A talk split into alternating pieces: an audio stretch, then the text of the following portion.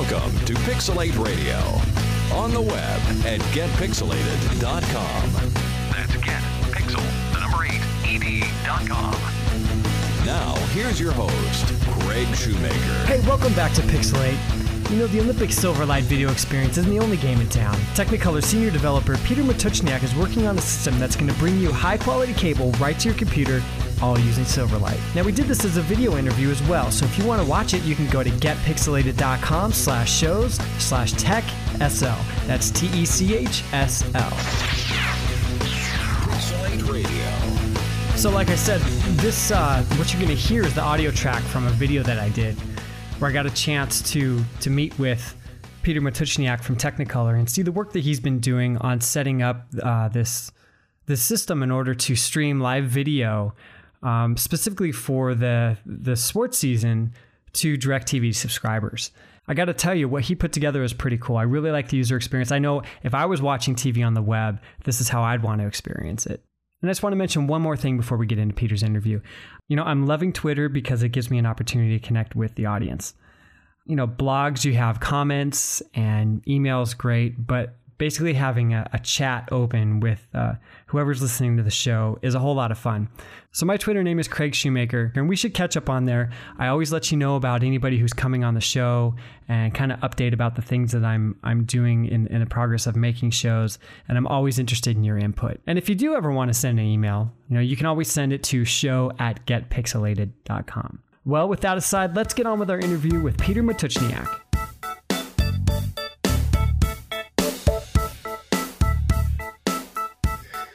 All right, so we're sitting here with Peter okay, Matuchniak. Matuchniak of Technicolor, and you're going to demonstrate for us an application that was built in Silverlight for DirecTV for the NFL, right? Mm-hmm. Actually, to be correct, the initial version that we did for the for DirecTV for the NFL season was just done in purely in Windows Media Services and a Windows Media Player at the front end. What I was working on was creating a Silverlight version as a phase two prototype for the next season or for anything else that we're, any other business that's going to hopefully come our way. So what I'd like to show you is what we did, uh, what we demonstrated at the CES show Okay. in Las Vegas. Great.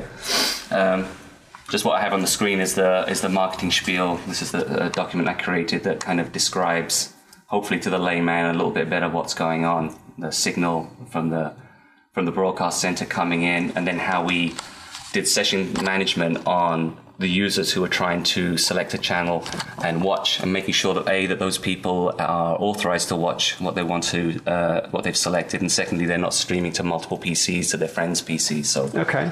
So basically, this is an application that's going to allow them to watch sporting events on the web, right? on the web exactly Okay. and to make sure that they're authorized to watch it and that they you know they don't abuse the system by sharing urls and stuff so Okay.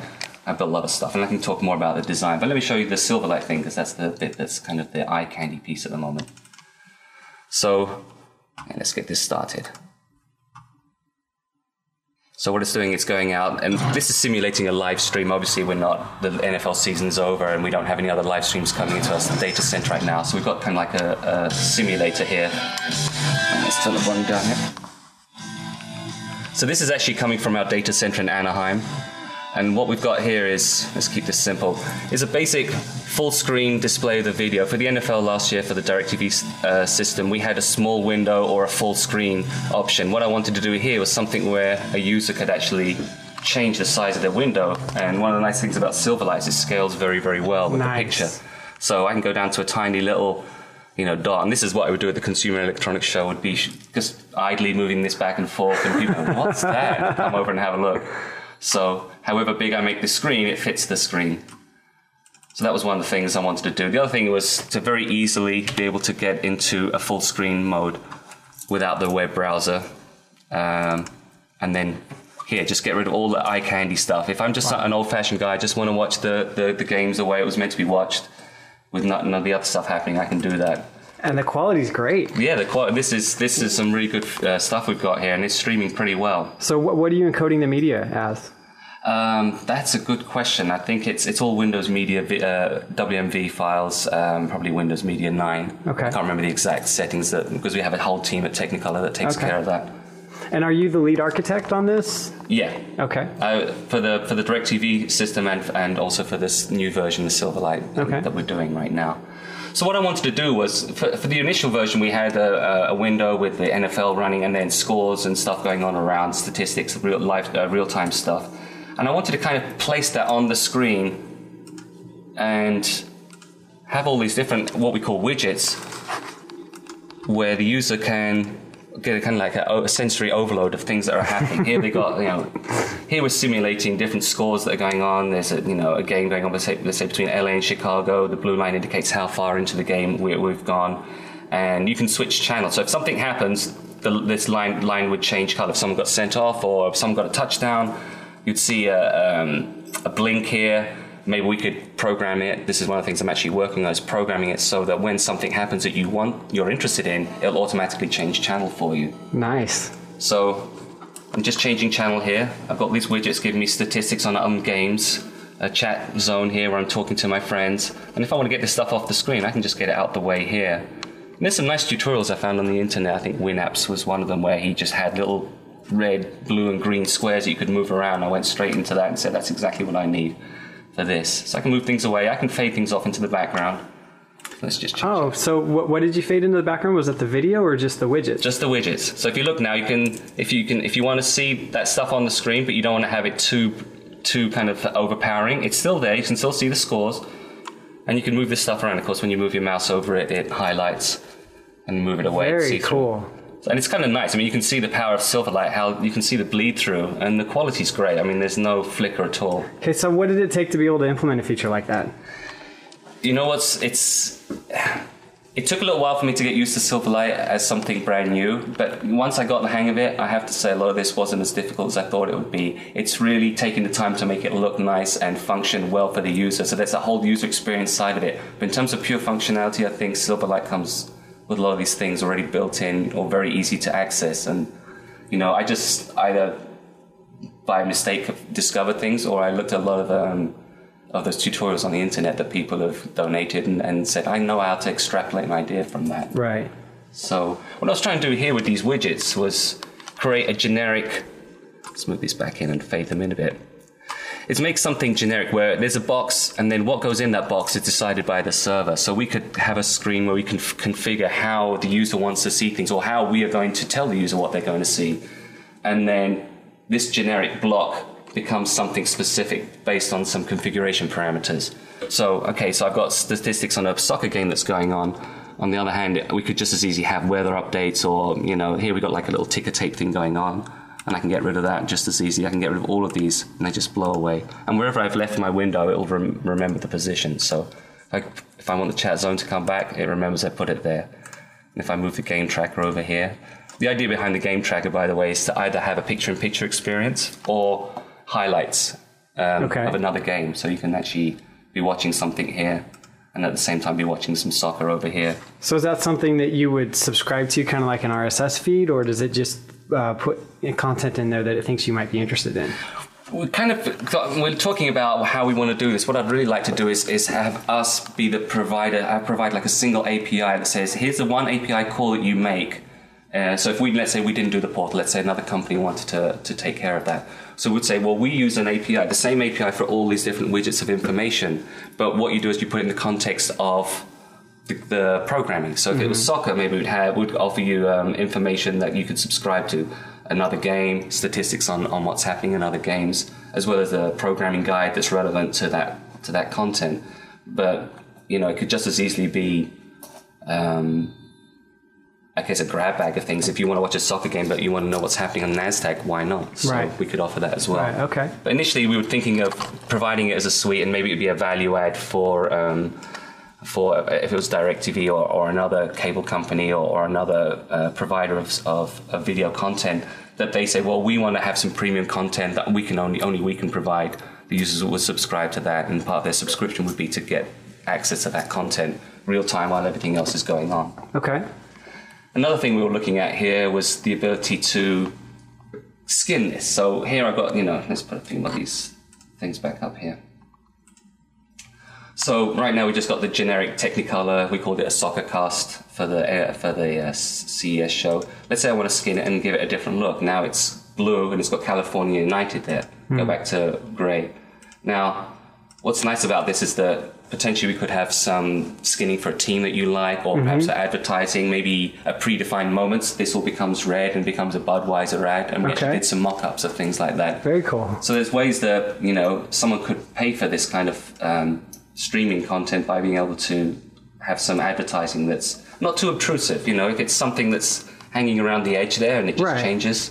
So you're not only providing a good user experience, but you're also extending the business model for the company by Exactly, looking for ways of monetization Yeah. and so on. Absolutely. So, um, So tell me about the team that it took to build this. well, actually, I built this all myself. I spent a lot of late nights. I, I was very fortunate that I'd had the experience building the system for the DirecTV uh, Supercast because we'd handled all the video streaming and we did the design and architecture from one end to the other. And they actually outsourced the portal part of it. Um, so we're looking obviously to, to replace that with some kind of Silverlight uh, Right. or Flash or whatever, something that gives users a bit of a better experience. But once I'd done that, I, I had all these ideas. What, what would I like the experience to be? I don't want it to be a TV experience, just a full screen, and I don't want it to be a little box. Right. Even if it's got other information going on, I don't. I don't want an either or. I want everything. Right. And I think kids today, they have so much going on, and they can they can they have that expectation, I guess. Yeah. So what I was looking for was to to take it to that level. So based on what I'd learned and uh, in the in the previous season, I was collecting ideas, and then once I learned Silverlight, I just started implementing one after another. Right. My initial job was to create a very basic um, functional system that had none of the eye candy stuff, and then slowly introduce the eye candy. And the more I played with Silverlight, the more I realized how much I like it. It's very easy to So work with. how long do you think it took you to, to build this? That's a good question. There's a lot of little owls here and there. So, um, I started when on this one probably in about November, and I guess we did CES in January, so about two or three months. Okay. But there are there are loose ends I need to tie up. I need to have more error handling. Uh, I need to have you know I want to make some of these things more generic. Some of these things a little bit more hard coded than I'd like them to be. I was always going from the from the uh, perspective of let's get something that works, even if it means cutting and pasting a whole block of code and putting it, you know, below and and, and just changing a few value uh, Right. parameters. Because once you start getting into that mode of keeping things generic and object oriented, it's a great way to program. But it does slow you down and make you think. I just wanted to just keep Sure. throwing Yeah. ideas out there. Right. Now I'm looking at okay, I've got the same code 15 times. Now I need to refactor Right. it, and and I find that an effective way to work on something like this. So what kind of corporate buy-in are you getting? Do they like it? Oh yeah, they like it a lot, and I think um, obviously we had a successful season with DirecTV, and that's a great name account for us.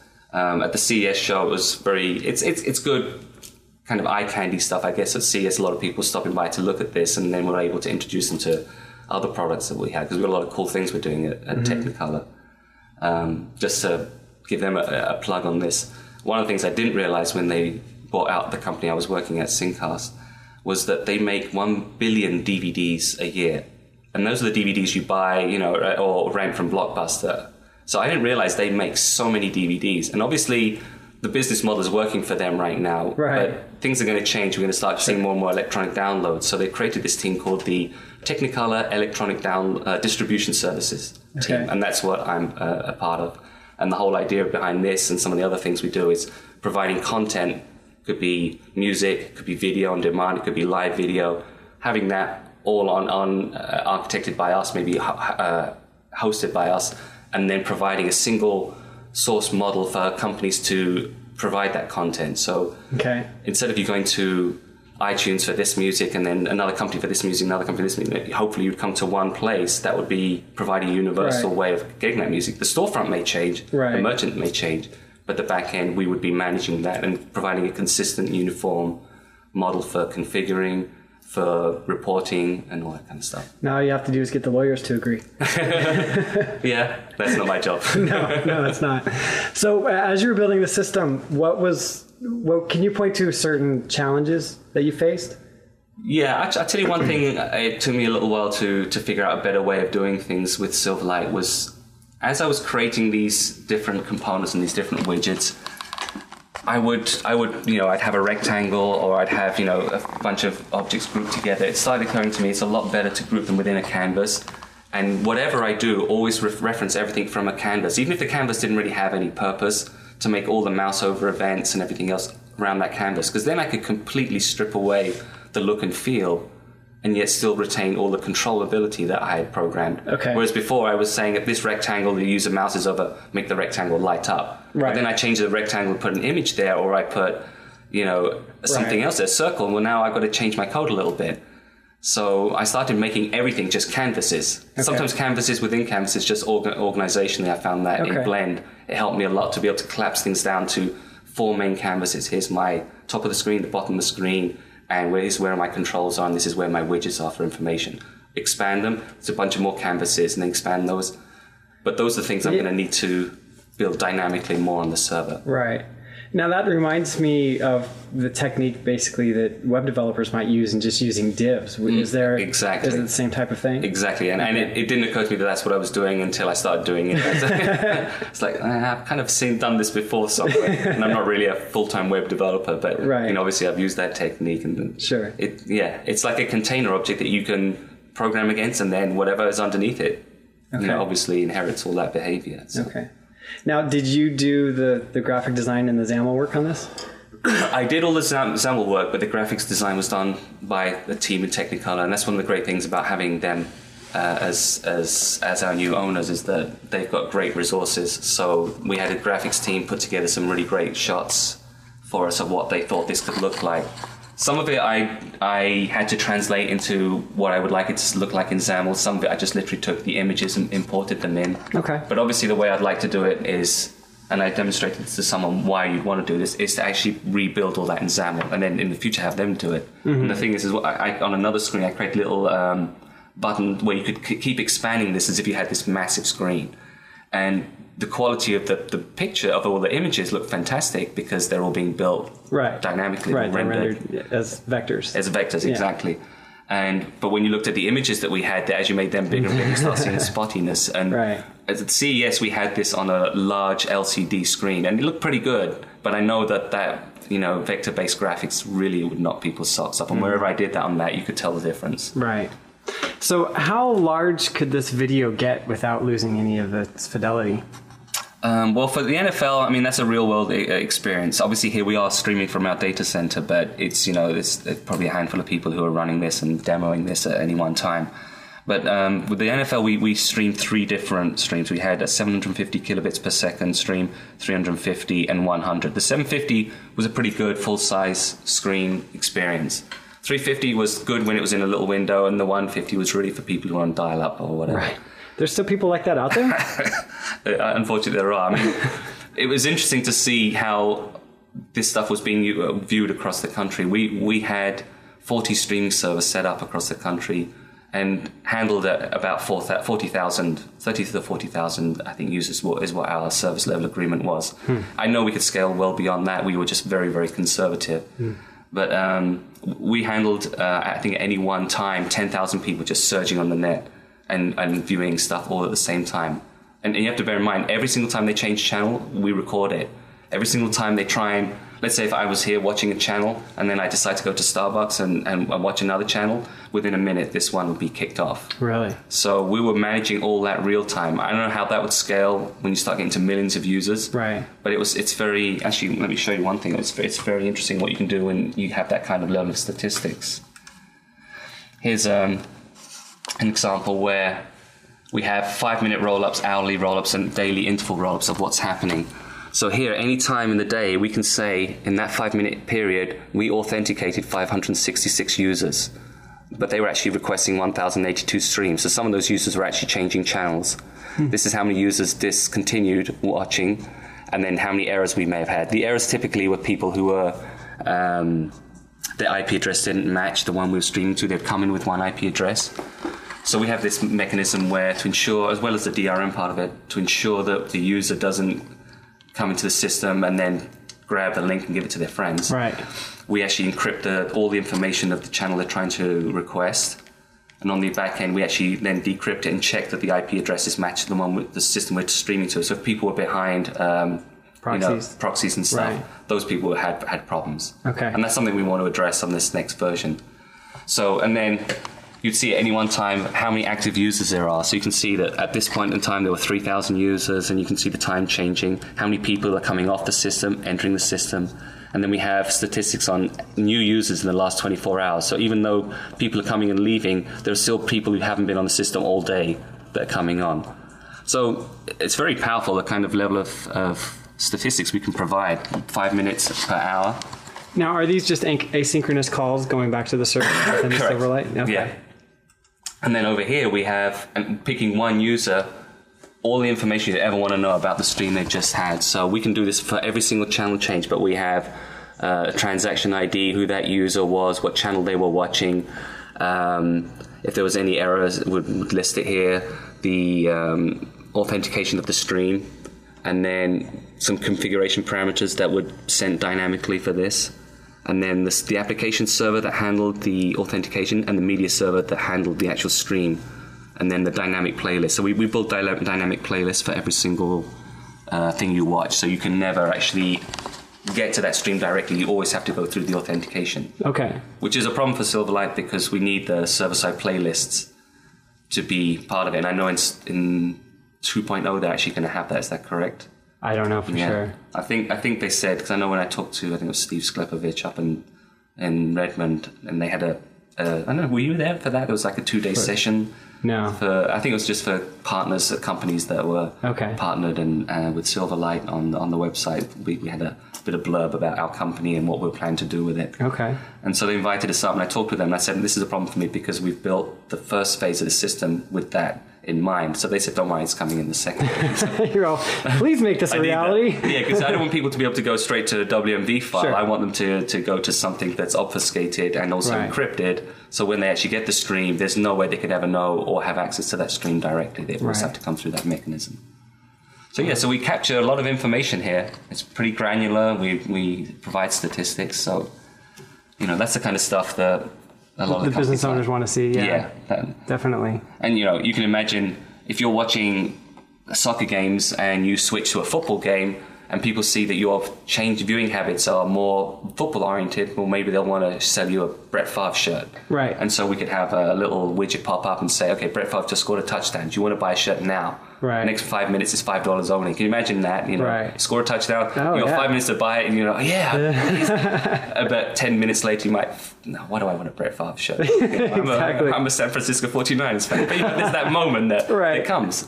And You could uh, start bidding on, on game balls for the Super Bowl. there's all kinds of, and you know, the whole social networking thing is something that we want to build into this. You know, where we have the chat room and people can be. And I saw this with the MLB. So obviously, it's not uh, just a new idea or anything, but the idea that people could be chatting while a game is going on.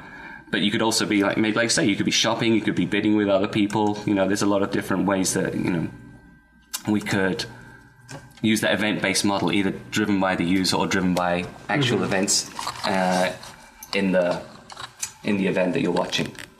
So, what's your favorite feature Of Silverlight, of your application? of my application, hmm, that's a tough one.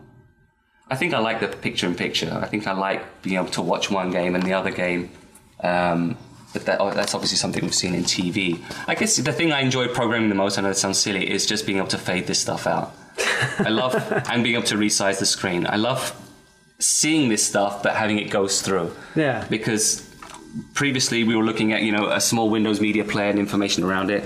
Here we are, we've buried it into the background, and I can recall it easily by moving my mouse over it, or I can just fade this thing right back again. So it's it's kind of nice that that we're now getting on the internet where you can do these kinds of cool things Right. in real time. Well, no, I don't think that's silly because I think it's those types of small touches, not even really small, but Mm-hmm. it's those types of things that really create a user experience that Mm-hmm. people walk away from and, and talk about instead of, yeah, I saw a video on the web. They're going to be like, Yeah, I saw something really cool on the web today. Exactly, and you know, again, it, it, it, we're trying to go to across two different generations of people: the people who want to don't want to see the clutter, and the people who do. And maybe you want to see the clutter, but you you know you want to kind of push into the background. This is en- enabling that, and the fact that you can move these things off screen as well, Right. means that you don't even have to have it cluttered on the screen. So, what browser is running this right now? I'm using Internet Explorer, but you can run this just as easily in, in Netscape, Right. and that's one of the great things about Silverlight. Right. We also tested this on the Mac, and I think that was we, we, we changed some opinions there because I think there were some people that weren't sure that this would actually run on a Mac. And for, for Technicolor, it's very important that we sure. are platform agnostic. Right. We're definitely going to, uh, for any customer that wants to do this in Silverlight and Flash and whatever else they want, we'll, we'll make sure we provide all the different um, opportunities to, to, to provide the, the, technical things that they right. want, the technologies that they want. But it's nice that we can now say, here's a technology that don't worry about the name Microsoft, it really will run right. on all these different platforms and it runs beautifully. Excellent. So when would we be able a chance to see this running live for live? DirecTV subscribers, obviously? I'm, I'm hoping yeah the next season that we'll be able to put a lot of this stuff into production. We have a couple of, a couple of other customers that we're talking to that, uh, that came out from the CES show. It just takes a long time to close these yeah. deals. You know, they're very excited. They oh, give yeah. you a lot of calls, and then well, now we've got to work out the details. Right, but, right. And then the money's involved. yeah, exactly. But I, I, you know, I'm hoping sometime soon. Excellent. Well, right on. Thanks a lot for your time. You're welcome. Thank you. And one more time, I'll just remind you, you can you can watch this video over on our website at getpixel8ed.com slash shows slash tech SL. That's T E C H S L. And that way you can see all of Peter's work because the audio is great, but the video really does it justice. Either way, thanks a lot for checking out the show, and I'm going to talk to you soon. Pixel8 Radio on the web at getpixel8ed.com. That's getpixel, the number 8, ed.com. All rights reserved, copyright 2008. Infragistics, powering the presentation layer. Infragistics.com.